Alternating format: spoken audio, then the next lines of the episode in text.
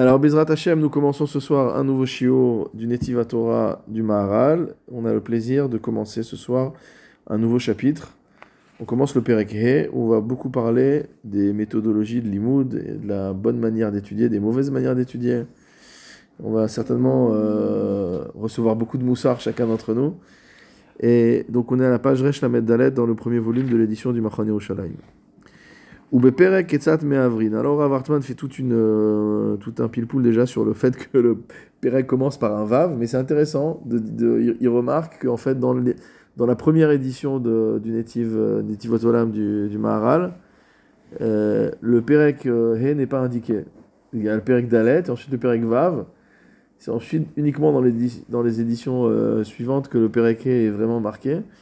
Et donc il dit c'est peut-être pour ça que ça commence par un Vav, comme c'était la continuation vraiment de, euh, de ce qui précède. Voilà, c'est juste pour, euh, par curiosité, mais ça, euh, on n'est pas à ce niveau d'approfondissement.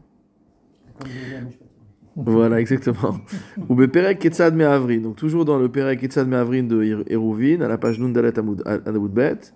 Amar Rabbi Shizvi, Mishum Rabbi El-Azar Ben Azaria. Rabbi Shizvi enseigne au nom de Rabbi El-Azar Ben Azaria.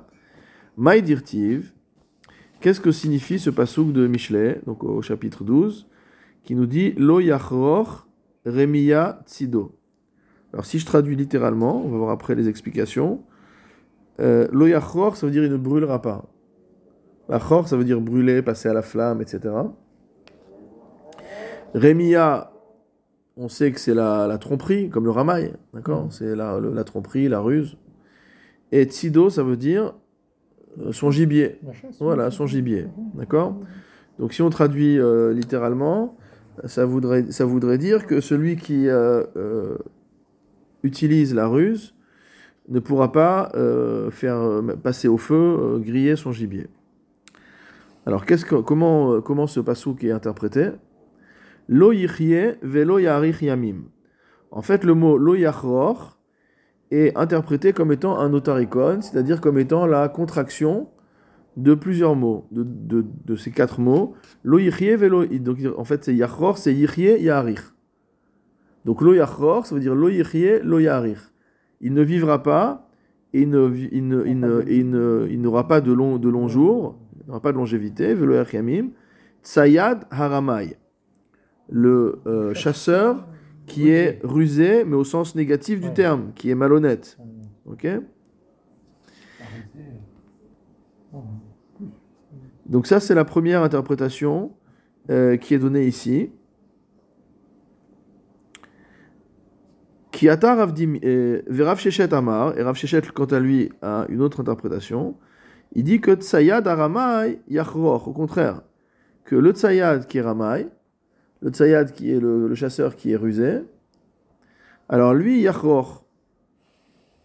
Alors, on Ah oui. ne comprend pas très bien ce que ça veut dire. Alors on va, on va- Sa ruse, on- il va quand il va voilà. s'en sortir, quoi. Encore, euh, encore quelques mots. Kiata Ravdimi Amar, lorsque Ravdimi est arrivé, il a dit, donc c'est qu'à chaque fois Kiata Ravdimi, c'est-à-dire qu'il est venu de Bavel en, en Eretz Israël. Machal Letzad Tziporim. C'est un machal, c'est une parabole, par rapport à quelqu'un qui euh, chasse des oiseaux, des volailles. Im Rishon Rishon Meshaber Knafea. Si au fur et à mesure qu'il euh, euh, attrape des oiseaux, il leur casse les ailes. Mitkayem beyado, il arrive à les garder, puisqu'en fait les oiseaux ne vont pas s'envoler. Veim laav, si par contre il ne le fait pas, en mitkayem beyado, il ne va pas pouvoir les garder. Alors tout ça, effectivement, ça parle de... Tout ça, ça parle de, euh, de la Torah, vous avez compris. hein. on, va, on, va, on va revenir après sur le commentaire de, euh, de Rashi. Amar Rava, Amar Rav Srora, Amar Ravuna. Rava enseigné au nom de Rav Srora, qui a lui-même enseigné au nom de Ravuna. Maï dirtiv hon mehevel imaet vegomer. Un autre pasouk de Michelet qui nous dit que hon, la richesse, mehevel, si jamais elle provient de la vacuité, du, de la, de- de- du, du vide, euh, de la vanité, imaet, euh, cette richesse, bah, elle finira par euh, disparaître. Alors ça veut dire quoi que hon mevel im ad vegomer Im adam torato chavilot chavilot. Si l'homme considère sa Torah s'il place sa Torah mot à mot comme des paquets, comme des cargaisons, mitma et tête, sa Torah va se diminuer. Veim kovest aliad aliad, si au contraire il accumule euh, de manière progressive, dire de petit en petit, yarbe, il va arriver à de grands résultats. Amar Rava, Gmiralar les Rabanan les Amilta, les Chachamim ont enseigné cet enseignement, dire ils, ils sont au courant de ça, Ve'avre Allah, mais ils, ils le transgressent. Donc on n'est pas les seuls. Amar Rav Nachman bar Yitzhak, Rav Nachman bar Yitzhak va témoigner en disant Bididi ave uvda vitkayem bi. Il dit Moi j'ai fait ce qui a. Je peux témoigner que j'ai mis en œuvre euh, ce conseil et que ma Torah euh, a été préservée. Donc pour l'instant on n'a pas vraiment compris le début, donc on va, on va revenir euh, en utilisant donc tous les commentaires de Rashi que le Rav Hartman a la gentillesse de nous rapporter pour nous éviter de euh, d'aller courir dans les euh, différentes pages de Gemara. Alors, euh, dans la note 2, qu'est-ce qu'il explique? Donc il rapporte le notaricon qu'on a vu, que lo yachor, notaricon darishle lo yichye ve lo ça veut dire il ne vivra pas et il ne fera pas de vieux os. Tsayad aramai, le chasseur malhonnête, mot à mot, Shemarbe begirsa, cela désigne une personne qui lit beaucoup, qui étudie beaucoup, en quantité. Ve'eno mechazer alea, et qui ne fait pas de chazara. C'est-à-dire en permanence il avance. En permanence il avance. Ouais, ça commence mal, je sais, mais ça va, ça va, ça va continuer, t'inquiète pas. Et lui, il est Euh, Ramaï. Ouais, il, appelle, il s'appelle Ramaï. Parce qu'en fait, pourquoi il est Ramaï, on va voir après. Mais en tout cas, c'est quelqu'un qui veut euh, engranger, engranger, engranger, engranger, mais il fait pas de Trazara. Il révise pas ce qu'il a étudié. Euh, et donc celui-là, il va pas faire de vieux os mot à mot, c'est-à-dire ça va pas donner des résultats extraordinaires. Alors, dans la Gemara Avodazara, donc là, ici, on est sur une Gemara de Hérouvine, mais il y a un passage parallèle dans la Gemara de Avodazara. Dans Avodazara, Rashi explique euh, également la même chose. Et maintenant, il va nous dire plus exactement pourquoi on l'appelle Tsayad Ramaï, pourquoi c'est un malhonnête, pourquoi c'est un, un malin, entre guillemets. Chez Merame Anashim, il trompe les gens, les Harot, Kamani Chacham, pour montrer à quel point je suis Chacham, regardez tout ce que je connais. Les Hamid, Girsot, Harbe, il dit ah, j'étudie ci, j'étudie ça, j'étudie ci, j'étudie ça. Donc il veut euh, impressionner la, la galerie en étudiant énormément de choses. Veu meshakeach ou mekatser yamav. En vérité, il oublie et il, il raccourcit sa vie mot à mot. Et si on tient? Dirtiv, visiblement, c'est pas possible. Dirtiv, comme c'est écrit, Que la Torah, c'est tes jours, c'est ta vie et c'est ta longévité. Donc si tu te mets dans une situation où tu ne peux pas retenir ta Torah, que tu vas à l'inverse de ce que de ce qu'il faut faire, alors c'est comme si, euh, shalom, tu raccourcissais euh, ta, propre, ta propre vie. Tout. Non, tu peux retenir si tu fais vraiment dans le détail. Mais tu demandes faire Hazara, c'est pour retenir. Non, mais sans chazara, c'est pas possible en fait. Ouais, Ça me plaît pas non plus, pas plus qu'à toi, mais c'est pas possible. Voilà. Alors, euh, la note suivante sur Rav Shechet, Rav Shechet Amar. Alors, Rav Shechet, il a dit le contraire. Il dit En ze Ramaï et la Il dit en fait, c'est pas vraiment un Ramaï, le gars qui étudie comme ça, mais c'est un imbécile. C'est pas beaucoup mieux, mais bon, c'est c'est moins vicieux, on va dire. Mm. Ve'akovet sayad ou Aramaï ve'arum badavar. En fait, celui qui est vraiment rusé, c'est celui qui accumule petit à petit. Parce qu'il paye pas de mine, mais à la fin, il a une grosse fortune sur son compte en banque. Au contraire. Celui qui va accumuler petit à petit, lui, il va, il va avoir la longévité. Comme euh, ce, ce, ce chasseur rusé Ah qui va briser les ailes des volatiles au fur et à mesure de leur capture. Shelo ivrach, de manière à ce qu'ils ne se sauvent pas. Hu chorech veochlan. Et donc après, il peut faire griller les, les volailles et les manger. Ukra atmoi matma lo yachror lo veyochal. Donc dans ce cas-là, le lo yachror, c'est un étonnement. C'est pas, pas pour dire il ne va pas euh, griller. Si, il va, il va, il va les faire griller. Donc c'est deux manières de comprendre le texte euh, différentes. Rashi toujours dans Avodazara continue en nous disant Kelomar yeshlo ofot lachroch velechol. Cette personne-là aura des volailles en stock pour les faire griller et les manger, d'accord? Donc euh, à la hache euh, en permanence. Kol Michelomet Vegores Me'at Me'at. Ça décrit une personne qui étudie petit à petit, ou Mechazer Alav Pe'ami Marbe, mais qui fait Chazara énormément de fois sur des petites quantités de limout, Hat Sheshagour Befiv, jusqu'à ce que ce soit euh, très fluide dans sa bouche. Et après il recommence à étudier Talmudo Mitkayem. Donc dans ce cas-là, son étude va être préservée. Ukrat Moimetma, et donc la même chose, dit que dans ce cas-là, le texte, il faut le comprendre comme étant une, une, un, un étonnement. D'accord? Ceux qui font euh, le Dafayomi hein, de façon, euh, de façon euh, Rapide. rapide, comment on dit? Daf Yomi. Hein En une journée, en en une, en une demi-heure, ils font une page, c'est ça? Oui, en une heure, deux heures, je sais pas. C'est- C'est ça, ça, ça- Moi, je mets deux heures quand même. Quelle est ta question? Non, mais tu as compris que celui qui fait la fin de compte, c'est utile à. Faut arrêter de faire de la Fayomi. Alors je vais rappeler, on va rappeler, on va revenir, on va faire un peu d'histoire. On va rappeler que l'institution du Dafyomi Hum, par Rav Meir Shapira de Lublin hum. à la, à la Knessia de la Agudat Israël, raison pour laquelle les Satmers ne font pas le Dafyomi, puisqu'ils considèrent que la Agudat Israël c'est le, Ouais, le- c'est la pic- le, le sommet de la Picorsout. Ouais. Donc surtout pas, ne parlez pas de Dafyomi à un Satmar. Euh, donc quand le Rav Meir Shapira de Lublin a institué ça, c'était plutôt pour euh, pouvoir faire en sorte que les gens qui ont étudié en yeshiva Ah. soient en permanence en train de relire, réviser, etc. Même si évidemment, dans le Dafyomi, on voit la totalité du chasse, alors que évidemment dans les yeshivot, on n'étudie pas du tout la totalité du chasse, et que même dans certains macertotes, on saute des passages, etc. Euh, mais on va dire, grosso modo, euh, Nashim Nezikim, c'est un gros morceau, et après Moed, ça fait partie quand même de ce qu'on étudie euh, à la Maaseh. Euh, dans Kodashin, il y a quand même Choulin qu'on étudie pour la Kashrut. Donc bon, on va dire que dans l'ensemble, c'était ça le but. Le but, c'était pas de découvrir la Gemara à, à l'occasion du Dafyomi, mais de réviser. Et d'ailleurs, euh, tout le monde remarque, hein, c'est pas moi qui ai inventé ça, que le Dafyomi a vraiment explosé à partir du moment où les éditions euh, Steinsaltz, euh, Artscroll, etc. sont apparues.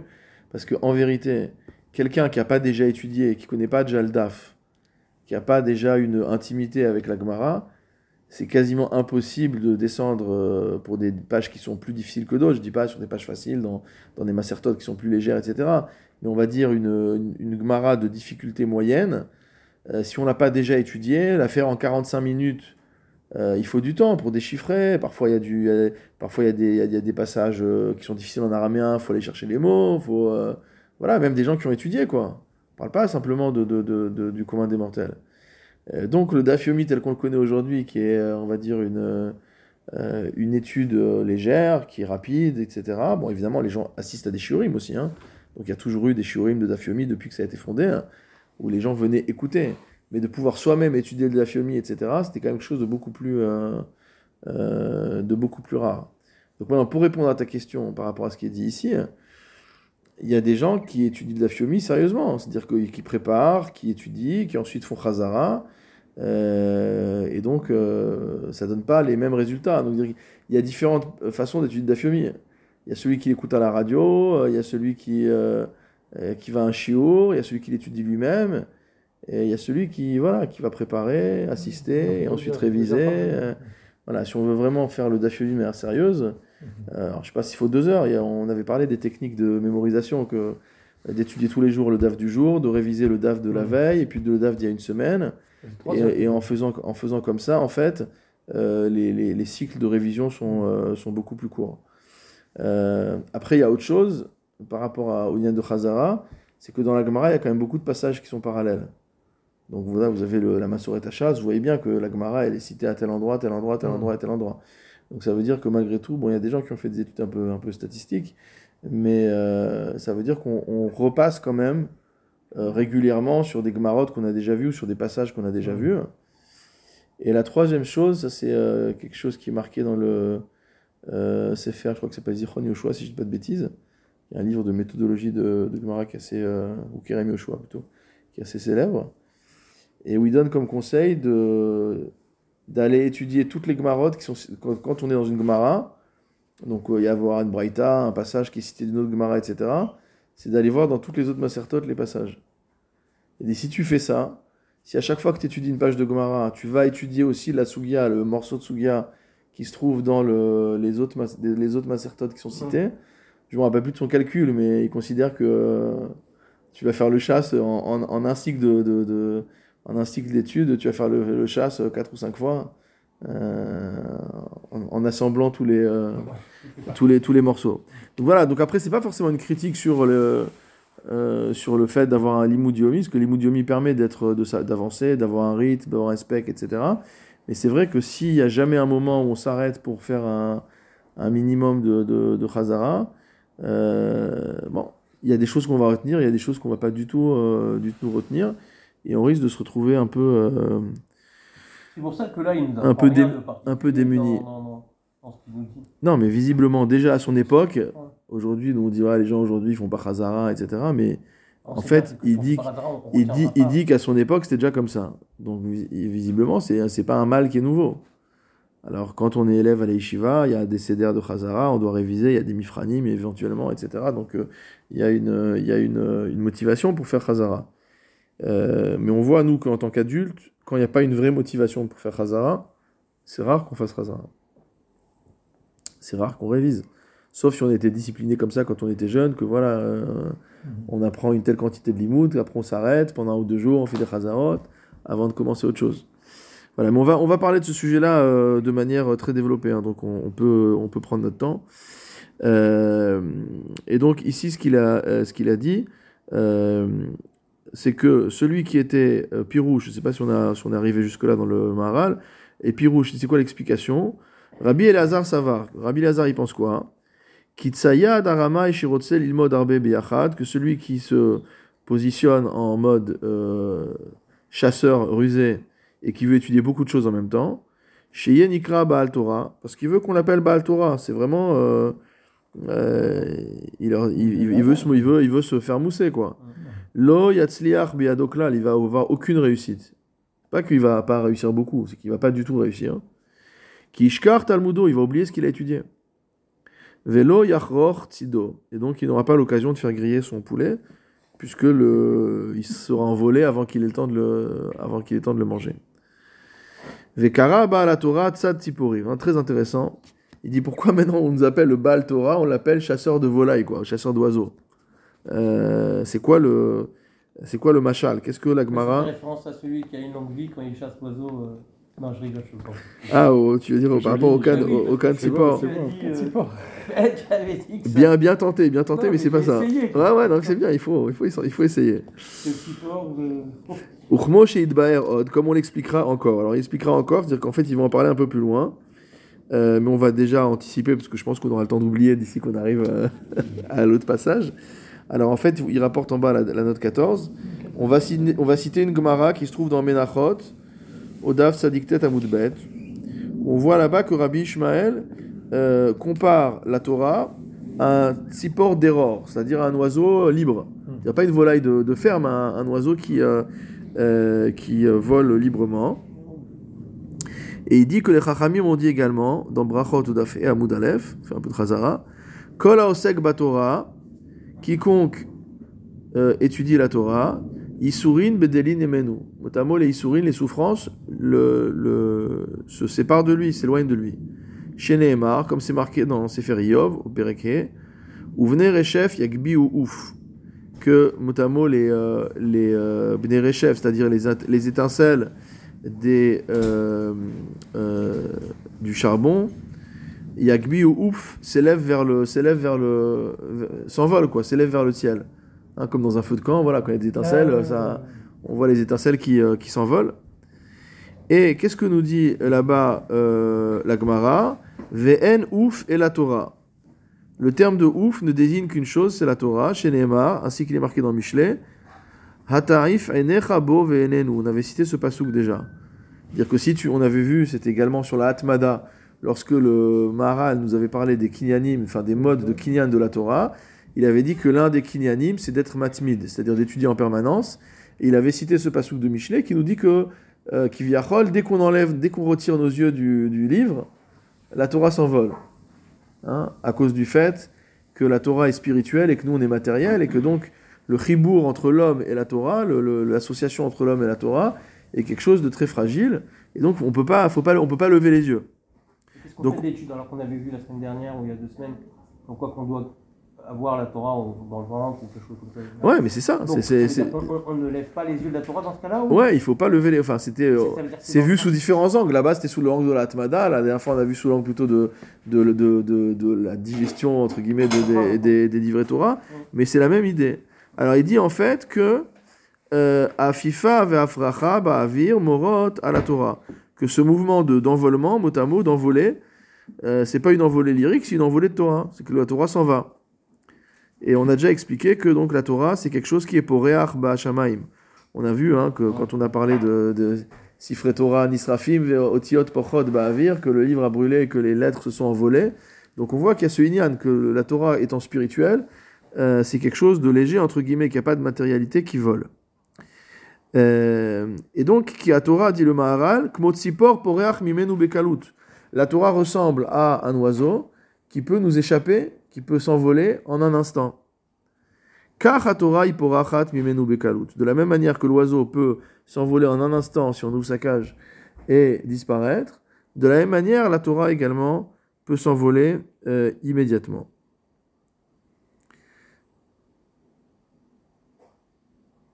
Alors, quelque chose de très beau qui rapporte dans la note 15, euh, qui va être, qu'on va voir un petit peu plus loin dans le euh, dans le, dans le Pérec.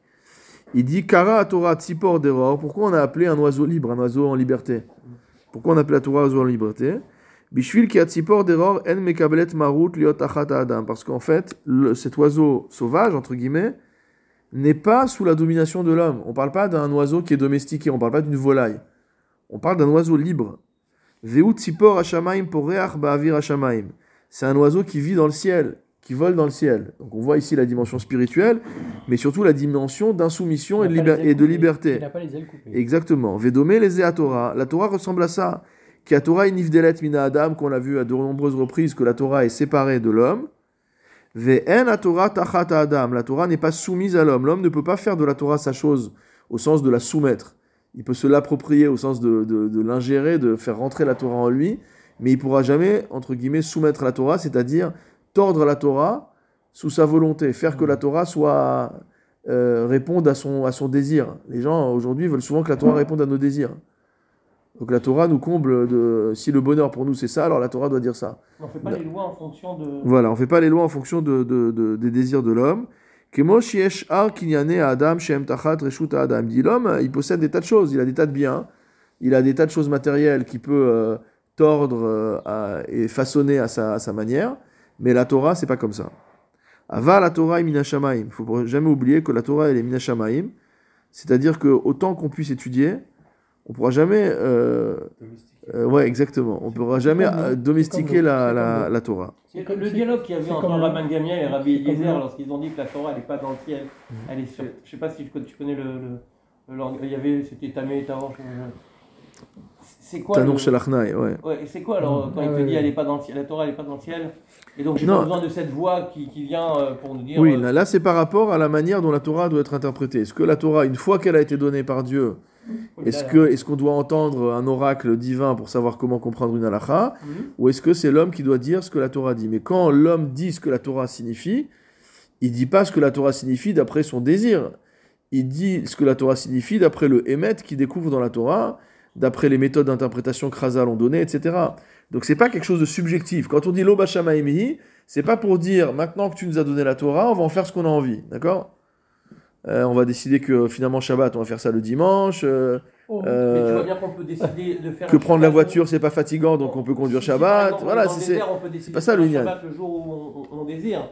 On, on se fixe, un, je sais pas si tu connais la règle, c'est on se fixe un temps, 7 jours après, on, on dit que c'est Shabbat. Même si c'est pas le Shabbat, c'est-à-dire qu'on en fait. Non, c'est pas qu'on désire, c'est que les Chachamim ont dû trouver une solution. Bah.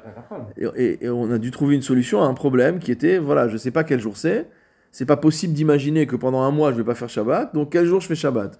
Alors à ça, les Chachamim ont utilisé divers, divers raisonnements, divers euh, drachot pour arriver à un, résu- à un résultat. Mais en- encore une fois, c'est pas contradictoire. Nous, on- ce qui vient exclure ici le Maharal, c'est le fait que l'homme pense que la Torah lui est soumise. La Torah ne lui est pas soumise. Même quand le Talmid Chacham va devoir interpréter un texte ou être possèque, etc., il n'est pas possèque parce que ça lui plaît, quoi. Souvent, les gens pensent que les poskim, ils disent ah là, euh, ces rabbins-là, euh, celui-là, il a été possède comme ça, euh, parce que c'est un, c'est un possède qui est, qui est marmire. Hmm. Classiquement, ce qu'on entend sur Chazonish, par exemple, d'accord On dit Chazonish, marmir, les chumot, machin, etc. Donc la question se pose est-ce que le Chazonish était marmir et donc il a cherché à mettre tous les. euh, il a utilisé tous les arguments pour aller à la Khumra ou pas? Alors évidemment que non, puisque voilà, quand on étudie Chod Shabbat, on voit que dans beaucoup de cas, le Mishnah Bora est beaucoup plus marmir que le Chazonish. Et donc en, en vérité, ce qu'il faut comprendre, c'est que si on parle de gens de stature spirituelle euh, comme, comme, comme les noms qu'on a cités, il y a une recherche du Hémet. Alors chacun a un shoresh de Neshama différent, probablement, etc. Je ne connais pas trop ce que ça veut dire, mais euh, on voit qu'il y a, il y a des lignes directrices aussi dans la manière, dans le Derech Hapsika et, et autres. Mais quels que soient toutes ces, toutes ces, tous ces éléments-là qu'on vient, vient de dire, malgré tout, la recherche du Posek, c'est le Hémet. Il recherche le Hémet. Il ne cherche pas à soumettre... euh, euh, il n'y a Par pas... voilà, il a pas, il veut arriver à tel, à tel résultat. Et puis, alors, parfois ça arrive, d'accord? Par exemple, on veut libérer une femme qui est, qui est aguna. Alors là, oui, le Talmid Racham va chercher à utiliser tous les sniffim possibles imaginables Hmm. pour arriver à ça, mais parce qu'on sait qu'il y a un principe qu'il faut euh, activer tous les, toutes les coulottes possibles imaginables de manière à pouvoir libérer une femme qui, euh, qui serait, euh, euh, qui serait aguna. Mais c'est pas parce que lui, il a décidé que c'est bien ou, ou c'est mal. Et heureusement, heureusement.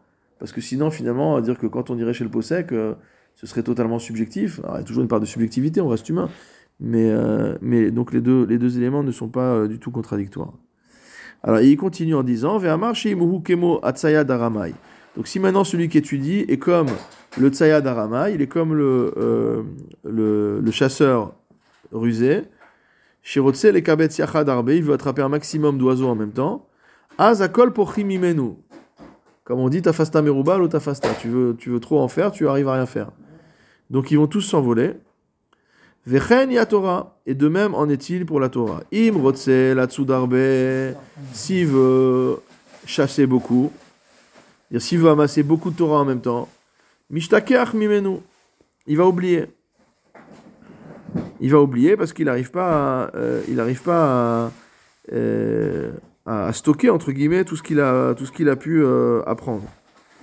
Alors il cite dans le- la note 17, euh, vers la fin, il cite un, un commentaire du Gaon de Vilna sur un autre pasouk de Michelet qui nous dit Tzadik ochel et sova nafsho, que le tzadik mange à satiété, ou beten rechaim tersar, et que le ventre des rechaim, motamo, sera vide. C'est étonnant. Alors comment il explique ça, le, le, le gras? Il explique Tzadik ochel birdesh yesavea, lorsque le tzadik mange, c'est- pour se rassasier. Veno roimeat veimarbe, donc il regarde pas la quantité. Ce qu'il regarde, c'est être rassasié. S'il faut, si avec un peu il est rassasié, ça suffit, il va pas aller manger beaucoup. Rak sheyode al burio, vetisba nafsho veikayem. Et donc c'est la même chose dans la Torah. C'est-à-dire qu'il faut qu'il connaisse les choses comme il faut. Et s'il connaît les choses comme il faut, alors euh, euh, son âme sera rassasiée et il, la, la Torah sera préservée. Et au contraire, Beten Rechaim Tersa, pourquoi euh, les Rechaim ont le ventre vide? Gadel Abiriot. C'est-à-dire qu'en fait, eux, leur intérêt, c'est juste de se faire mousser, de se faire grandir, de s'enorgueillir auprès des créatures. Vekotzvim Harbe Bepa'amacha. Donc ils vont aller dans tous les sens, ils veulent tout faire en même temps. Euh, Vehem Enam Yecholim Livloa Kolkach Harbe. En fait, il y a des. C'est le problème de la, de la grenouille. Euh, ils n'arrivent pas à, avaler autant que ça. Allié des zet, yé bitnam chasera, et de ce fait, leur ventre sera vide. Kilo ishterba me uma. Donc, le, le, euh, le Rav Hartman fait remarquer que, en fait, il y a deux chidushim. Le premier chidush qu'on a vu, c'est que celui qui veut ramasser beaucoup, alors ça va pas marcher. Mais là, il dit encore plus, il y a un chidush encore plus grand. Celui. Il dit qu'en plus, il va, c'est pas qu'il va pas réussir, c'est qu'il va rien lui rester. Et c'est encore plus ramour, quoi. Hum. Encore plus ramour. Mais il n'y a pas la deuxième idée de savoir que celui, une personne qui veut beaucoup étudier, c'est la deuxième idée. dire Celui qui étudie euh, beaucoup? Que ceux qui étudient beaucoup, quoi. étudie- Là, tu, nous as donné une deuxième euh, enseignement, un deuxième enseignement. Ouais. C'est pas le, le- le même que tout à l'heure. Non, c'est pas le même pasouk. Justement, le premier pasouk, c'était pour dire s'il veut faire beaucoup, ça va s'envoler. Et le gars de Vina, dans l'autre pasouk, il va encore plus loin. En disant que celui qui veut manger beaucoup, entre guillemets, il va rien lui laisser, rien, rien du tout lui, lui rester. C'est encore plus, euh, C'est pas seulement qu'à ce moment-là, il, il va pas accumuler ce qu'il avait voulu. euh. Donc le chasseur, il chasse à un moment. Donc aujourd'hui, il veut chasser beaucoup, il va rien lui rester. Mais lui il dit celui qui a cet euh, état d'esprit, à la fin de sa vie, il lui reste rien. Et si on voit une personne qui, a, qui, a- qui, a reste rien, on peut lui attribuer, et pourtant qui a étudié, on peut lui attribuer euh, un de ces deux comportements? Je n'est pas. pas, là pour juger les gens. Par exemple, à la fin de. bon, il était jeune, il, il savait plus euh, vraiment euh, rien. Est-ce qu'on peut lui attribuer le fait qu'il n'ait pas fait Khazara ou bien parce qu'il a trop étudié et... Bon, je pense c'est pas à nous de juger les. Euh, Voilà, si les Chachamim disent ça, on, on dira avec eux, quoi. Mais on va pas forcément euh, se Alors, permettre de, permet de- pas juger, mais- se permettre de juger. Mais en tout cas, ça peut être des pistes de réflexion. Euh, de voir qu'est-ce qui a... C'est sûr que quand on voit quelqu'un qui a beaucoup étudié et où ça finit mal, et soit qui connaît plus rien, soit qui se comporte mal, etc., il y a toujours cette interrogation de savoir à quel moment c'est parti en vrille, comme on dit. Qu'est-ce qu'il y a, qu'est-ce qu'il y a, quel est, quel est l'é- l'élément non visible de nos yeux qui fait qu'on se retrouve dans une situation scandaleuse, quoi. Alors, et Rav Shechet, Rav Shechet d'Arish Atsaya d'Arama Yachror. Au contraire, Rav Shechet, il a dit l'inverse. Il a dit que celui qui est rusé dans son étude, Yachror, il va pouvoir faire griller son poulet. Kelomar tsarich adam shiel limudo batora betachbula ve orma tzido. Donc ça, c'est une idée qui revient souvent aussi. Pas que dans le combat du Yetzirara, mais également dans l'étude. C'est-à-dire qu'il faut être rusé dans son étude. Dans la manière dont on, dont on étudie. Alors ici, de quelle manière il est rusé? Uma Hermato. Chez Meshaber Kanfe Atzipor, Rishon Rishon, Ifrach Mimenu.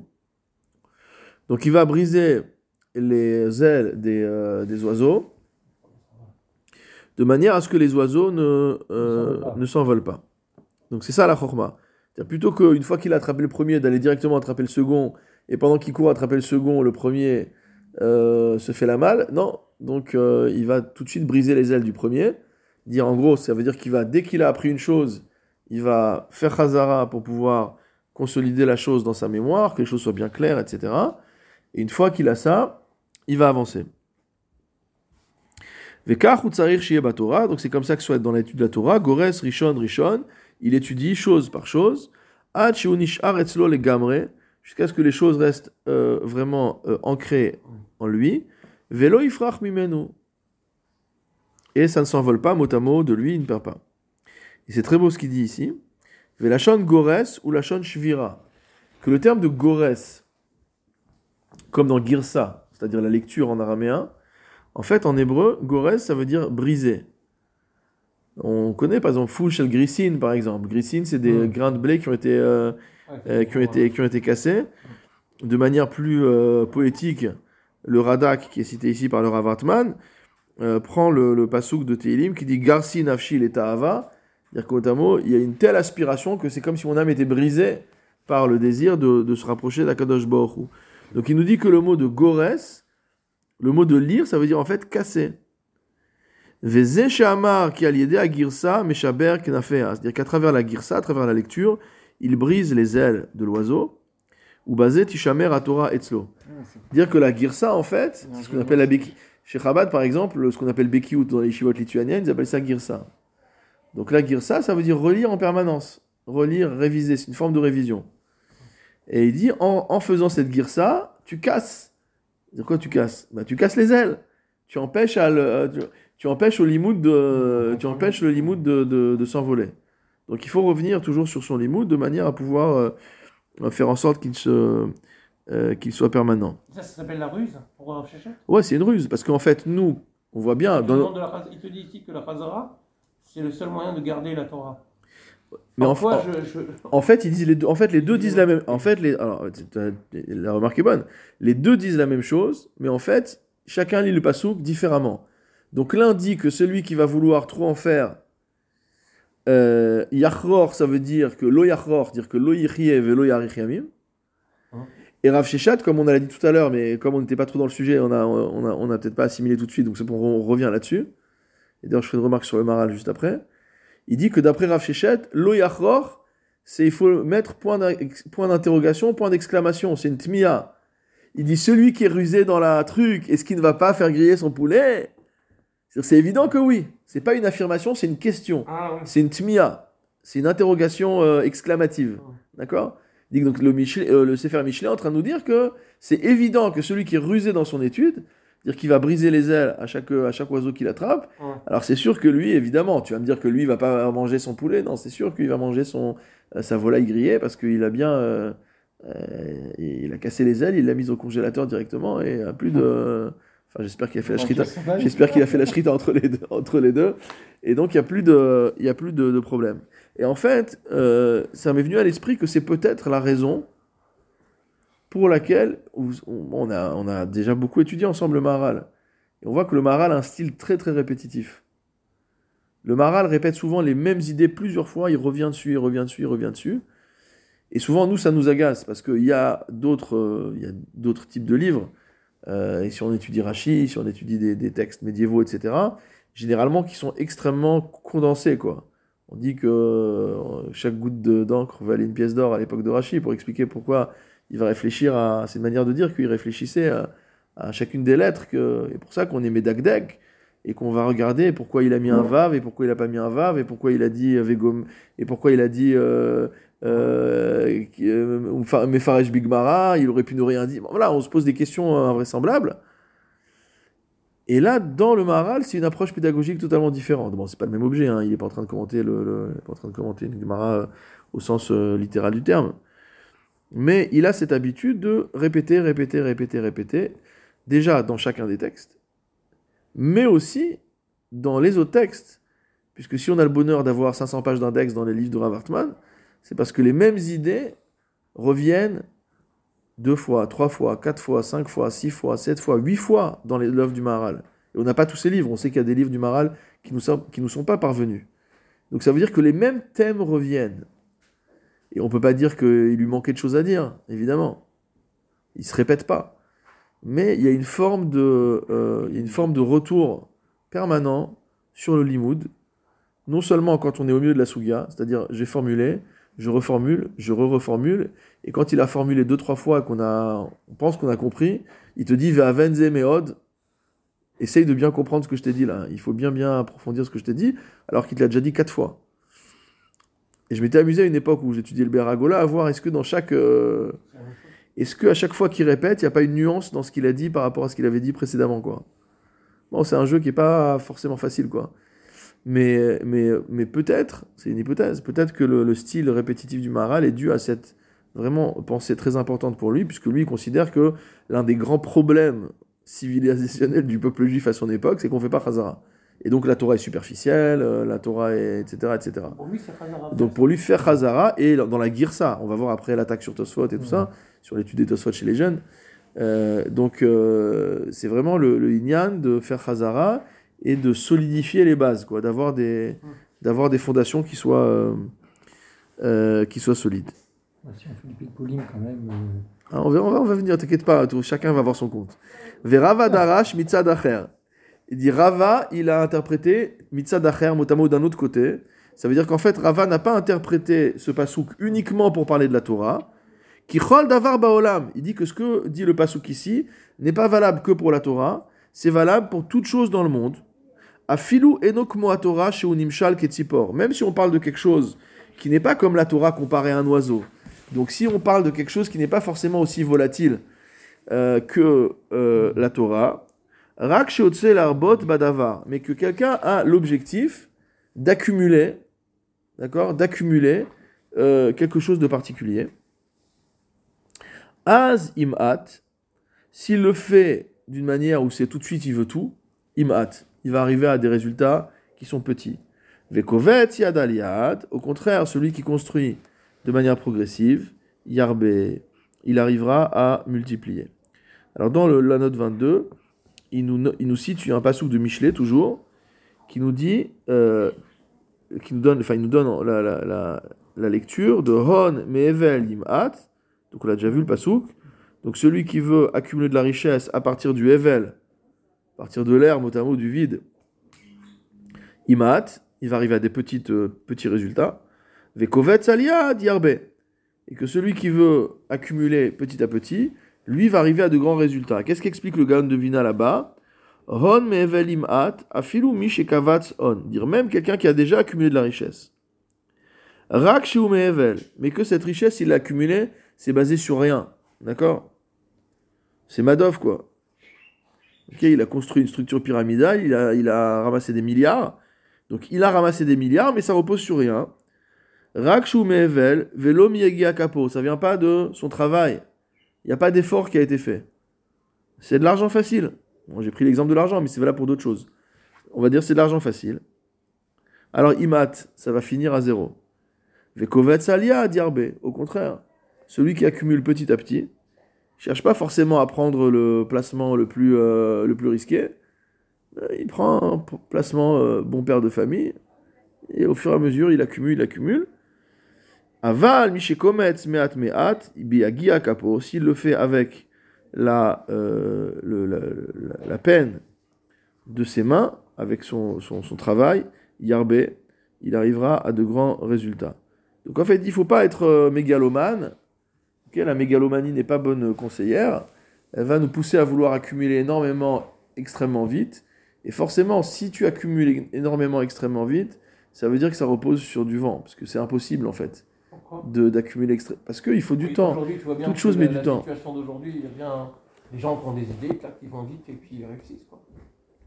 Quel que soit le domaine, je ne parle pas euh, soit à la bourse, soit dans un domaine. Euh, quelqu'un a inventé, je sais pas, une paire de lunettes, un portable particulière. Mais Je le gars qui a inventé parce qu'en fait nous on voit que le on voit que le tip of the iceberg, À d'accord tout, à tout prix, il faut faire un Non, quelqu'un pouvoir, euh, c'est- c'est- c'est- on avait, dû- on avait vu. Tu vois un gars qui lance une start-up, d'accord Ouais, exactement. D'accord, tu vois un gars qui gagne euh, une start-up, ok Euh, Il va avoir un succès fulgurant, il va gagner énormément d'ar- énormément d'argent. Mais toi, tu vois le moment où ça s'est lancé. Tu vois pas les efforts qu'il y avait, qu'il y avait avant. Dire, le gars, il sait pas à partir du moment où toi, tu as entendu parler de la société, qu'elle est sortie en bourse, etc., qu'il a commencé son travail. Ça fait 15 ans qu'il bosse pour arriver là. Donc il a été Kovetz, Aliad, Aliad. Il y a eu un effort. Ce qu'il est en train de dire ici, c'est que, par contre, si tu penses qu'il y a un truc qui se fait comme ça, Hum. on en a vu beaucoup, on va pas donner d'exemple. Euh, je vais pas donner de conseils, euh, de conseils, de conseils euh, d'investissement, mais on voit des sociétés, voilà, WeWork, là, ils, ont, ils sont en train de faire faillite aux États-Unis. hein. C'est ce qu'on appelle des bulles. Enfin, tu connais ça mieux que moi. Ce qu'on appelle des bulles, c'est-à-dire il peut avoir un, un phénomène d'entraînement qui repose sur aucune euh, donnée euh, économique euh, qui est concrète qui est concrète. Voilà, il y a un moment où ça explose. Donc ça, c'est c'est ce que nous dit le, c'est ce que nous dit le gars de Vina. Il dit si tu penses que tu vas pouvoir run mes Hevel, gagner de l'argent avec du Hevel. Alors c'est vrai que si tu es intelligent, tu fais des, tu rentres et tu sors dans, les dans les investissements, tu peux arriver à. Mais là, il y a un effort quand même. Il y a un effort de, il y a un effort de, il y a un effort financier de, de, de financière. Mais euh, il dit si c'est juste le Hevel, ça marche pas. Donc c'est intéressant parce que finalement on était parti d'une idée qui était uniquement euh, appliquée à la Torah et il te dit non, ça c'est dans tous les principes de la vie quoi. Même dans l'éducation c'est pareil. T'as un enfant qui se, con- qui se- se comporte mal, tu penses que demain il va devenir un tzaddik, donc tu qui passes du, tu vas, ça va être une catastrophe. L'éducation du gosse va être une catastrophe. Oui. Si par contre chaque jour tu essaies de, de travailler un aspect, de faire un effort, et, et là tu vas arriver à quelque chose. Dans tous les domaines c'est pareil. Dans tous les domaines c'est pareil. Euh, Moi, je croyais que la richesse, elle, elle dépendait de la Kadosh Baruch Hu. À un moment donné, euh, tu fasses un effort ou tu fasses pas un effort. C'est ce qu'on a dit. Tu, euh, a dit Non, que tu fasses un effort ou tu fasses pas Oui, un oui, oui, effort. c'est ce qu'on avait vu. Donc, euh, c'est pour ça. Il y a des chitotes, il y a des chitotes, c'est vrai. le- Il y a des. J'arrive pas à comprendre pourquoi tu dis qu'il faut, il faut arriver petit à petit. Si, si l'argent en dépend, toute notre richesse, ça dépend de de Baruch Hu, en quoi euh, Non, encore une fois, demande de faire un effort pour pouvoir. euh, Encore une fois, le Sefer Michelet, c'est un Sefer de Machal, d'accord Ouais, Comme son nom l'indique. D'accord C'est un Sefer de Machal. Donc quand il a pris l'argent, pourquoi il prend souvent, il parle souvent d'argent dans Michelet Parce que c'est des idées qu'on comprend bien. Les êtres humains comprennent bien quand on parle en part d'argent, d'accord Déjà, ça se compte, ça se touche, on sait à quoi ça sert, etc. Donc on comprend bien. Donc maintenant, ce qu'il a dit pour l'argent, tu peux peut-être donner des contre-exemples économiques, mais il vient illustrer ici un principe. Ce qui veut dire en fait, c'est simplement ce qu'on a en Pirkei Avot, les Fumtsara Agra. C'est que généralement, penser arriver à de grandes choses sans effort, c'est une erreur. Et c'est pas simplement une erreur parce que tu vas pas y arriver, mais c'est que celui qui fait ça, il va arriver à rien. C'est une manière négative de dire ce qu'on dit positivement dans le Pirkei Avot. Et là, dans le Michelet, souvent, c'est que les psukim de Michelet sont souvent construits comme ça. Avec euh, une hémistiche au milieu, et à- au début, il y a le côté positif, à la fin, le côté négatif ou l'inverse. On parle d'un côté de- du Chacham, de l'autre côté du Kessil, d'un côté du pauvre, du riche, de l'autre côté le pauvre, etc. C'est toujours balancé. Mais c'est la même idée en fait. C'est la même idée qu'on regarde, les, on regarde Tu les dis deux revers. Il faut faire beaucoup d'ishtadlout pour, pour, pour euh, garder. euh, c'est- bizarre ce genre de. J'arrive pas. à- D'après, d'après ce que je comprends, tu demandes à, à ce que l'Ishtadlut soit important.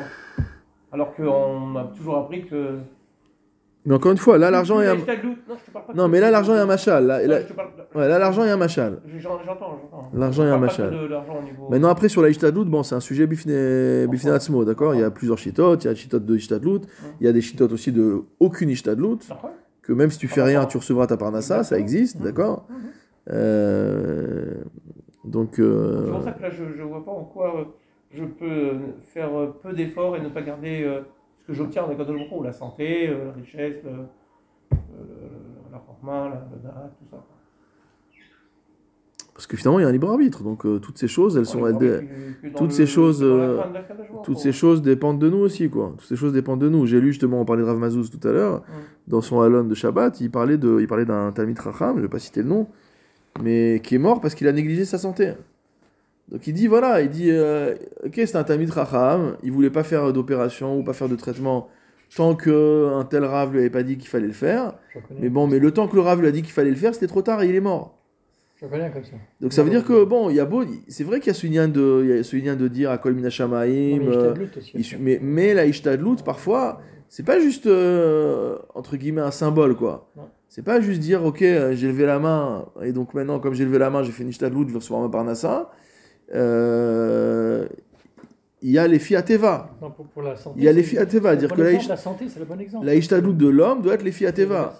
Tu vois toujours dans les lettres du Rabbi, les gens disent, voilà, je suis en galère dans ma parnassa, dans ma profession, etc. Il dit, va voir des gens qui sont des spécialistes de la profession et prends conseil chez eux.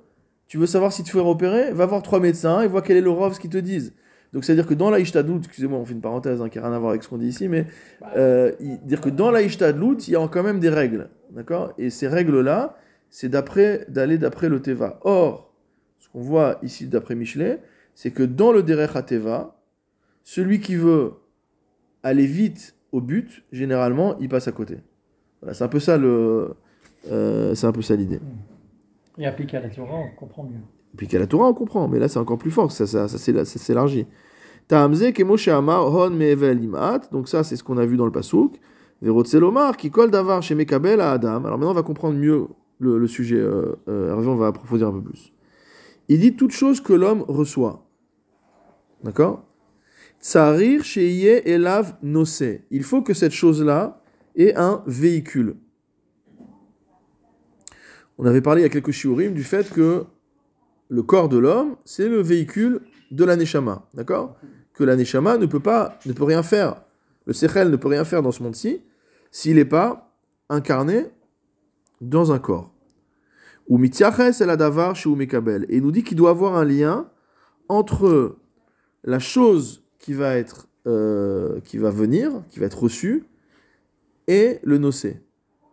Donc c'est pas, euh, je prends euh, une tasse à café et je veux mettre à l'intérieur du ciment, non, ça va pas. Il faut qu'il y ait un rapport entre le Kelly et ce qui va rentrer euh, dans le Kelly. Qu'est-ce que le Kelly? Qu'est-ce que le nocé, le véhicule? Vénocé shelo ou achomer Veyotse mimenu asechel el apoal. Comme on avait vu que le sechel a comme véhicule le corps, la matière. Mais attention, c'est la matière qui va permettre au sechel, la vo à la poal, de se transformer en acte. Dire, tant que le sechel est sans corps, il est en puissance, il est entre guillemets virtuel, il ne va arriver en acte, il ne va arriver à être réalisé qu'à partir du moment où il a euh, véritablement un réceptacle. Et tout à la fin de la note 23, la dernière, ligne, il dit, un Chidushé Agada du Maharal sur Sota qui dit Kol davar mekuyam aliédé anosé que toute chose est préservée et gardée à l'idée annoncée grâce à son véhicule. Vechacher en nosé, en lo klal. Et quand il n'y a pas de nosé, quand il n'y a pas de véhicule, il n'y a pas de kiyum. Donc en fait, il donne une nouvelle interprétation à- ici à la chose. C'est qu'en fait, euh, quelque part, cet ishtadou dont on a parlé, ces efforts, ces actions que l'homme a fait, c'est ce qui va constituer le réceptacle de la chose. On voit souvent, je vous donne un exemple tout bête, on va dire un enfant gâté pourri, ok?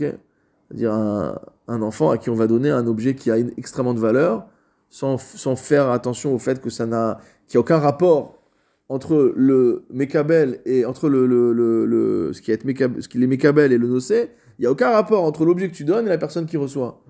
Comment ça va finir? Bah, ça, ça va mal finir généralement, ok? Plus ou moins mal en fonction des sujets, mais ça peut très mal finir même. Mais ça reprend ce que Maral avait dit euh, dans le Break 4. Que le Sechel ne peut rien tant qu'il n'y a pas de nocé. Exactement. Tout à fait. Ça, appeler. Voilà, donc là c'est la même idée, mais c'est la même idée, mais qu'il euh, qu'il élargit à un domaine beaucoup plus large. Donc tant qu'il n'y a pas un véhicule pour recevoir, ou mesulak meito les gamré, la chose est totalement séparée de lui. C'est-à-dire celui qui aura reçu une grosse somme d'argent sans rien faire pour l'avoir, a priori, il va n'y a aucun lien entre lui et cet argent-là. Celui qui a accumulé énormément de chorma, qui a appris énormément de choses, mais sans vraiment faire d'efforts, c'est pareil. Vezeu pirouche, hon mehevel imat. C'est ça le sens du pasouk qui nous dit que hon mehevel, que si jamais, le, que si jamais la, euh, la richesse est venue de, du hevel, de, de, de la vacuité, du, du- de la vanité, imat, donc elle finira par se réduire. Ratsalomar, kasher yeshkan hon, rubo ribu- shiu riboui. Lorsqu'il y a la richesse, il nous dit c'est quoi la richesse? C'est quoi le sens de la richesse? C'est quoi le machal de Shlomo Ameler? Hon, c'est ribouille. Quand on dit richesse, ça veut, c'est une manière de dire multiplicité, quantité. Lorsqu'il y a du- de la quantité mehevel, qui repose sur rien de particulier, shen bo mamash, imat, ça peut pas tenir. Chez kol davar shen encore une fois, il répète, toute chose qui n'a pas de véhicule, même si on a du mal à, à la- à l'accepter, il nous le répète encore une fois, omed be evel, c'est comme quelque chose qui est, comme on dit, suspendu en l'air. Ça tient sur rien. L'écart imat. Et c'est pour ça qu'on va arriver à la réduction de tout ça. À Torah, en lo nosé shiachol amekabel la 7. Parce que le nosé, la Torah, pardon, n'a pas de véhicule qui puisse véritablement la recevoir, si jamais il n'y a pas eu ces efforts qui ont été faits. Et donc c'est pour ça que la Torah va être réduite. Vekovetz aliad aliad, celui qui au contraire euh, va accumuler la Torah au fur et à mesure, qui va mémoriser au fur et à mesure, etc. Chez Az, Yeshlo Nosé, à ce moment-là, il y a un véhicule, il y a un réceptacle, et Yekabet Sarbe, il va pouvoir beaucoup euh, stocker. Alors, je vais voir juste deux notes. Euh, très intéressant. Et à la fin de la, à la fin de la page Resh Lamedvav, l'avant-dernière ligne, ici, tu as un Chidouché Agada de Baba Metzia d'Afpe Dalet Amud Aleph, qui dit par rapport à cette histoire, les fichar timtsa ki arishonim asher haya lahem madriga elakit beyoter. Il dit c'est pourquoi les rishonim qui avaient une dimension euh, divine extraordinaire, hayu meto harim begadlut beyoter. Plus ils étaient, plus avaient une, une dimension divine, une dimension spirituelle, plus on les décrit comme grands. Et dans Masechet Shabbat, ou Daf Tzadik Bet Amud Aleph, qu'est-ce qu'on voit? Il y a une question qui est posée, qui paraît euh, anecdotique. Moshe Rabbeinu, Kamahave, combien mesurait Moshe Rabbeinu? La question, d'accord? C'est par rapport au fait qu'il était Mekim et Mishkan. Il a, il a, c'est lui qui a, et tous les jours, il montait, il re- rebaissait, etc. Donc il dit, attends, les solives, etc., c'était énorme, quoi. Quelle taille il faisait Moshe? Pour faire Ah. ça Combien il mesurait Qu'est-ce qu'elle répond, la Gemara. Et c'est Ramot. Il faisait 5 mètres. Oui, puisque les. les- les- On le compare avec euh, Les Paro, poutres, les poutres faisaient qui 2,5. faisait euh, euh, 80 cm. Ouais, ouais. Et Moshe Rabbeinu qui faisait. euh, Ouais, il y a d'autres dimensions qu'on donne chez Paro aussi. ouais. Alors, Esser Ramot, donc il faisait, il faisait 5 mètres de haut. Vient d'avarze mitzad agouf, kolkar, bemala. Il dit, on parle pas ici de notion corporelle, d'accord Même s'il y a des gens qui vont te tenir mordicus que s'il y a marqué que c'est 5 mètres, c'est qu'il mesurait vraiment 5 mètres. Bon, ça c'est encore un autre sujet. Rak mipne qu'il est madrigot ou maalat anefesh asher la bria. Mais en fait, ce qu'on est en train de te dire, c'est par rapport à l'é- à l'élévation de son âme, mitraber elav agouf les fi aerer. Mot à mot, on donne, on attribue. Alors, je sais pas si on donne au sens physique du terme ou si on lui attribue au sens euh, symbolique, mais on va dire, on attribue à un homme qui a une grande âme un grand corps. Donc si on te dit que Moshe Rabbeinu il faisait 5 mètres, c'est pas pour dire qu'il faisait 5 mètres, on en a rien à faire qu'il fasse 5 mètres. C'est pas le livre Guinness des records, euh, la Gemara. C'est pour te dire que Moshe Rabbeinu il avait une âme qui était au-dessus de tout ce qu'on peut imaginer. Et quand on dit sur Paro qu'il avait certaines parties de son corps qui étaient très développées, c'est pas parce que ça nous intéresse ces mensurations. C'est pour nous dire qu'en gros, un- il, était, euh, il était totalement dans la zima, quoi. Les gens qui vivaient dans la, dans la, dans la, dans la, dans la débauche. Donc c'est ça le Inyan. Ok? Donc tout ça pour nous dire que ce lachon de quantité, de hon, de ribouille, etc., euh, ça vient aussi faire allusion euh, à des dimensions euh, spirituelles. Alors à propos de ce fait d'étudier petit à petit, il y a un très très beau euh, gourarier là qui est cité dans le note 29, un gourarier sur Vaïkra. Alors dans Vaïkra, au chapitre euh, Kafbet, il y a un passou qui nous dit Ushmartem va sitem. Ushmartem va sitem. Vous, vous garderez et vous ferez. Et donc la Gemara pose la question pourquoi il y a deux termes? Et on dit quoi? Rashi rapporte Ushmartem zoa Mishnah. Vous garderez. Ça, ça rapporte à la Mishnah. Pourquoi? Pourquoi la Mishnah? Pourquoi pas la Gemara? Pourquoi pas je sais pas quoi Pourquoi Dafka la Mishnah? Qu'est-ce qu'explique le, le Mahara là-bas? Ta'am Adavar. Chez Mishnah Nikra Shmira. Pourquoi la, la Mishnah s'appelle Shmira S'appelle garde? Garder, ça veut dire conserver, etc. Mipne chez Mishnah i Ikarim. Parce que la Mishnah, en fait, c'est les principes de base. Klale divrei Torah, inyan em. Quand on va étudier, par exemple, euh, la Mishnah Shabbat, on va voir les grands principes du Shabbat. La Otsa'a, la Avara, on va voir le Préklak Gadol, on va citer toutes les Melachot, les 39 Melachot. Donc on voit les grands principes, sans rentrer dans des détails pratiques trop détaillés. Lo kemo Talmud chez Masa ou Matan. Donc c'est totalement différent du Talmud, qui est toute la discussion de Halacha. Un il dit comme ça, et l'autre dit comme ça, et moi je t'amène le pasouk, et moi je t'amène le kalvachomer, et le, et le, et le ribouille, et le miout, et tout ce que tu veux. Mais ça, l'onikra et shmira, ça, ça s'appelle pas la shmira. Rak à Mishnah. Parce qu'en fait, justement, la Gemara part dans tous les sens. Donc, ce qu'est en train de dire le Maharal, c'est que si tu veux garder, c'est pas la Gemara qui va garder, c'est la Mishnah qui va garder. C'est un grand sujet, hein, sur l'étude de la Mishnah, c'est un très très grand sujet, on avait déjà évoqué ça. Euh, on en reparlera, les rattachés au mois d'Adar, quand on recitera le, le commentaire de Rabbi Akiva Eger sur euh, le Inyan de Purim, euh, Purim Katan, que j'avais déjà cité, que j'aime beaucoup. Alors, il n'y a que la Mishnah. Raka Mishnah, Sheu Geder mitzvah vetsiura. Pourquoi la Mishnah, c'est ça la garde, la Shmira Parce qu'en fait, la Mishnah définit mot à mot les Le limites. Le cadre, exactement. Le cadre, la définition de la. C'est très bien, le cadre, c'est le, terme le plus, le plus juste. Le cadre de la mitzvah, vetsiura, et la forme de la mitzvah. Vezenikra Shmira, c'est ça la Shmira? C'est le concept en fait. La Mishnah, pourquoi on enseigne la Mishnah aux enfants? Parce que ça imprime dans leur, dans leur esprit déjà les concepts de base de la halacha. Il étudie Souka, il a compris qu'il y a un problème par rapport au srach, comment il doit être, quelle est la taille de la souka, euh, ou comment on mange dans la souka, comment, qu'est-ce qu'on fait dedans, qu'est-ce qu'on fait dehors, le loulav, etc. C'est tous les concepts de base. Alors après, on sait qu'on n'est pas possèque la halacha à partir de la Mishnah, c'est assaut.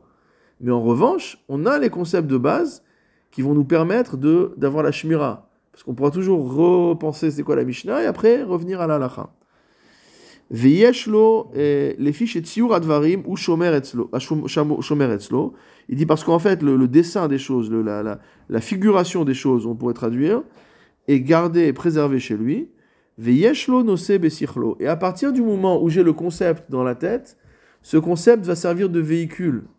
Une fois que j'ai appris la Mishnah, tout ce que je vais étudier va pouvoir s'imprimer. D'ailleurs, quand on étudie la Gemara, même si on n'a pas fait la, même si on n'a pas étudié le traité dans la Mishnah avant, mais quand on étudie la Mishnah, une Gemara, normalement, on étudie la Mishnah d'abord. Ok? Bien sûr. Il y a une méthodologie très, très sympathique qu'il faut, qu'il faut tester, c'est pour ceux qui l'ont pas fait. C'est de prendre la Mishnah, sans commentaire, sans rachis, sans rien. Et déjà se poser toutes les questions que la Mishnah nous, nous, nous, nous- enfin, arriver à déceler, à mettre en, en lumière, toutes les questions qui sortent de la Mishnah. Pourquoi c'est dit ça? Pourquoi c'est comme ça? Pourquoi dans tel ordre? Pourquoi tel chiffre? Pourquoi tel truc? Etc. Mais sans regarder les Mefarshim. C'est bien de regarder les Mefarshim après. Et si vous faites cet exercice-là, vous allez voir que dans la Sugia, vous allez retrouver tout ce que la tout ce qui est tout- Parce que si on étudie la Mishnah, après on étudie la Gemara, bon, on suit le, on, on comprend le lien. C'est-à-dire, on voit le, c'est- mais on l'a pas vécu, on l'a pas expérimenté, on l'a pas vécu nous-mêmes. Si on fait ce travail de dire, ok, je prends la Mishnah maintenant, je vais regarder chaque, chaque, chaque phrase. Ok, qu'est-ce qu'on peut se poser comme question sur cette phrase? Ah oui, pourquoi c'est marqué comme ci, pourquoi c'est pas marqué comme ça? Et après, quand on va aborder la Gemara, on va voir que tout coule de source en fait. Pourquoi? C'est ce que dit le Maharal. C'est-à-dire que Yeshlo Nose Besichlo. Il y a maintenant un véhicule dans ma tête. Maintenant que ce véhicule est dans ma tête, je vais comprendre. C'est pourquoi, pour ça que souvent, par exemple, euh, il y en a qui étudient Mishnah Bora de manière régulière.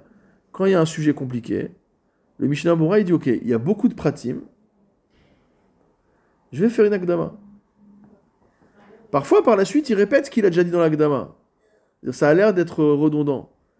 Mais si tu avais, euh, entre guillemets, jeté en pâture son commentaire immédiatement, sans t'expliquer la Agdama, probablement que tu n'aurais rien compris. Tu vas me dire c'est la pédagogie Oui, c'est la pédagogie. Mais c'est ça ce Inyan, dire qu'il y a Inyan de Shmira, et ça c'est la Mishnah. La Mishnah permet par excellence de faire ça. Avab al Talmud, mais comme mais de Talmud au contraire,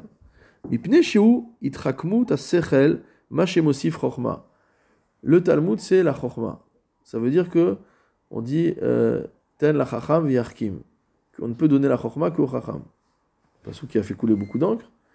Mais ça veut dire que le, le, euh, la Gemara, c'est une science qui s'auto-entretient. On va partir d'une base et on va développer, on va poser des questions, et encore d'autres questions, et encore d'autres questions, etc. Donc c'est pas pour rien qu'on appelle Yama Talmud, c'est comme une mer. C'est des, des, flots qui sont euh, à l'infini.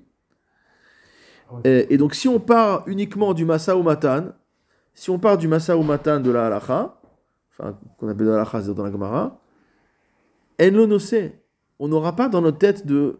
Il n'y a pas de cadre. On a l'impression qu'il y a des discussions, mais on ne sait pas de quoi on parle. Je lis les mots, je comprends les idées, mais je ne vois pas où, on veut en arriver.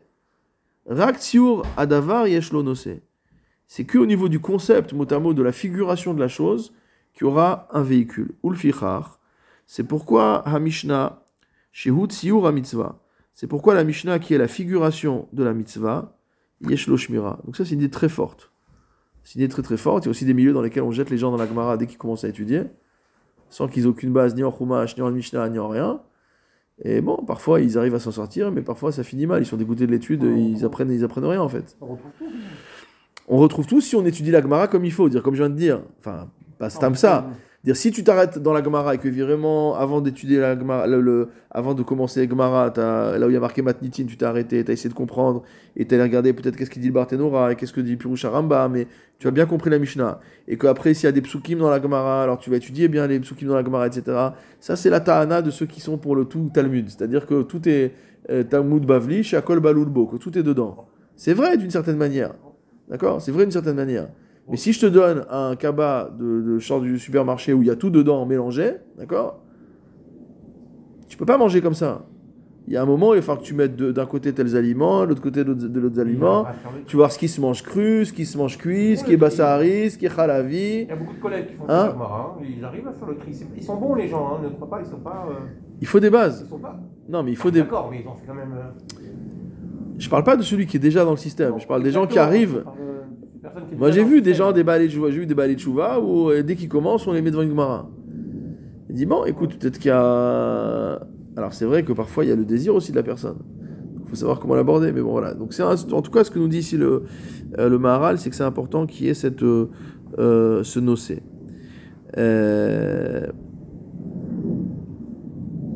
Bon après il y a tout le Inyan. Je peux pas le lire maintenant parce qu'on est déjà au bout de, de du temps qui nous était imparti entre guillemets mais vous regarderez dans la note 30 euh, où il parle du Seder Alimoud. D'accord? Donc on sait que dans la Mishnah, il y a marqué Ben Chamesh la Mikra. À 5 ans, on étudie uniquement le texte de la Torah. À partir du Nach. À partir de 10 euh, ans, on commence la Mishnah. Donc pas du tout ce qu'on fait aujourd'hui. Hein. Regardez ce que je vous lis quand même rapidement ce que dit le Maharal, même si je vais essayer d'aller très vite. À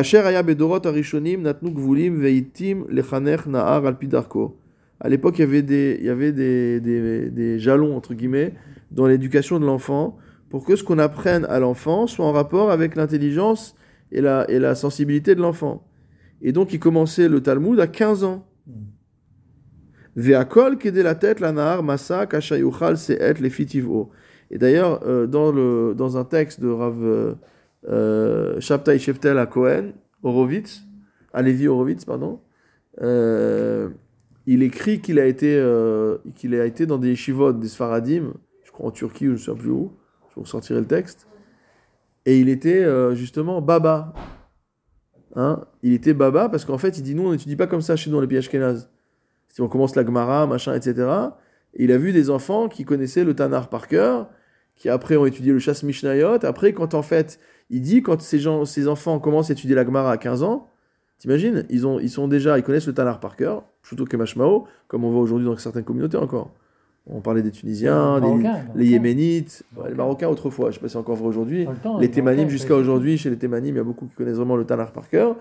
Et, et, et, et la Mishnah, c'est-à-dire, ils ont étudié les Shisha Sidostarim, quoi. Ils font, ils font toutes les Mishnayot, bébé cute. Mm. Donc tu arrives finalement à Brachot, il dit mais Matai, Korin Kirat Shema Ba'arvin, il sait le Korban, il sait déjà ce que c'est le Korban Tamid, machin, etc. Quand il y a un gosse, moi je me rappelle, j'étudie Brachot avec mon fils pour expliquer la première Mishnah de Brachot, toutes les notions qu'il faut en fait euh, évoquer. On est mis une demi-heure, je dis c'est pas possible, c'est la première Mishnah de Brachot, c'est facile normalement. Mais je me suis rendu compte que pour lui faire comprendre, il y a au moins 5 ou 6 notions de, de, de, de halakha différentes qu'il faut invoquer.